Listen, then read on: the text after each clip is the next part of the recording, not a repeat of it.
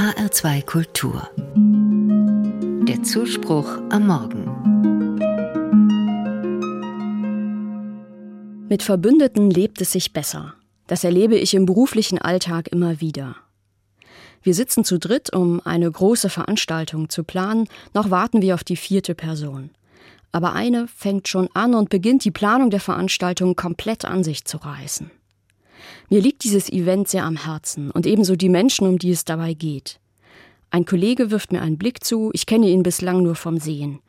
Wir beginnen, uns die Bälle zuzuwerfen und gewinnen die Vorpreschende dafür, unsere Ideen aufzunehmen. Einer, den ich nicht kannte, wird zu einem Verbündeten. Ich dachte früher immer, ich komme auch alleine durch. Doch immer wieder fehlt mir jemand, der mir den Rücken stärkt oder eine, die in freundlichem Ton und guter Absicht hinterfragt, was ich vorhabe. Dadurch spüre ich, ich habe Verbündete. In dieser Sache sind wir gemeinsam unterwegs. Ich muss mit meinen Verbündeten nicht in allem einer Meinung sein. Aber ich brauche die Gewissheit, dass wir in diesem einen Punkt, für den wir gemeinsam eintreten, zueinander loyal sind. Eine Bekannte von mir lebt und arbeitet in Thüringen auf dem Land als Pfarrerin. Im Studium engagierte sie sich in politischen Gruppen gegen Rassismus und Antisemitismus. Jetzt auf dem Land begegnen ihr immer wieder beiläufige Einwürfe mit rassistischen, homophoben Worten, mit Abwertungen von Menschen mit Behinderung. In manchen Bereichen ist es beunruhigend normal geworden.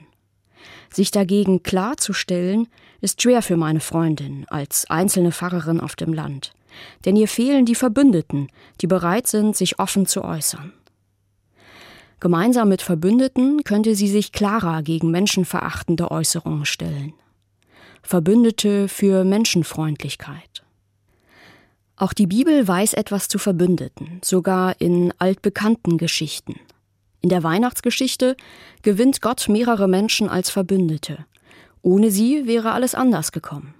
Gott braucht Josef als Verbündeten, um Jesus einen Vater zu geben.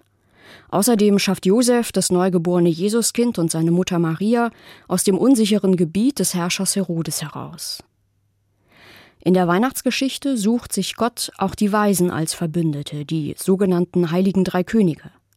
Sie dürfen Herodes nicht erzählen, wo das Kind ist. Wären sie nicht zu Verbündeten Gottes geworden, hätte Herodes das Jesuskind getötet. Verbündete für Gott werden. Dieser Gedanke steckt auch in der Taufe, Kinder, Jugendliche und Erwachsene werden getauft in der Hoffnung, dass sie Verbündete Gottes werden. Verbündete für eine Welt, in der es um die Liebe geht, um ein gutes Leben für alle und nicht um den Vorteil der einen gegenüber den anderen. Die Taufe macht sie zu Verbündeten von Gottes Sache. Selbst für Gott könnte das so sein.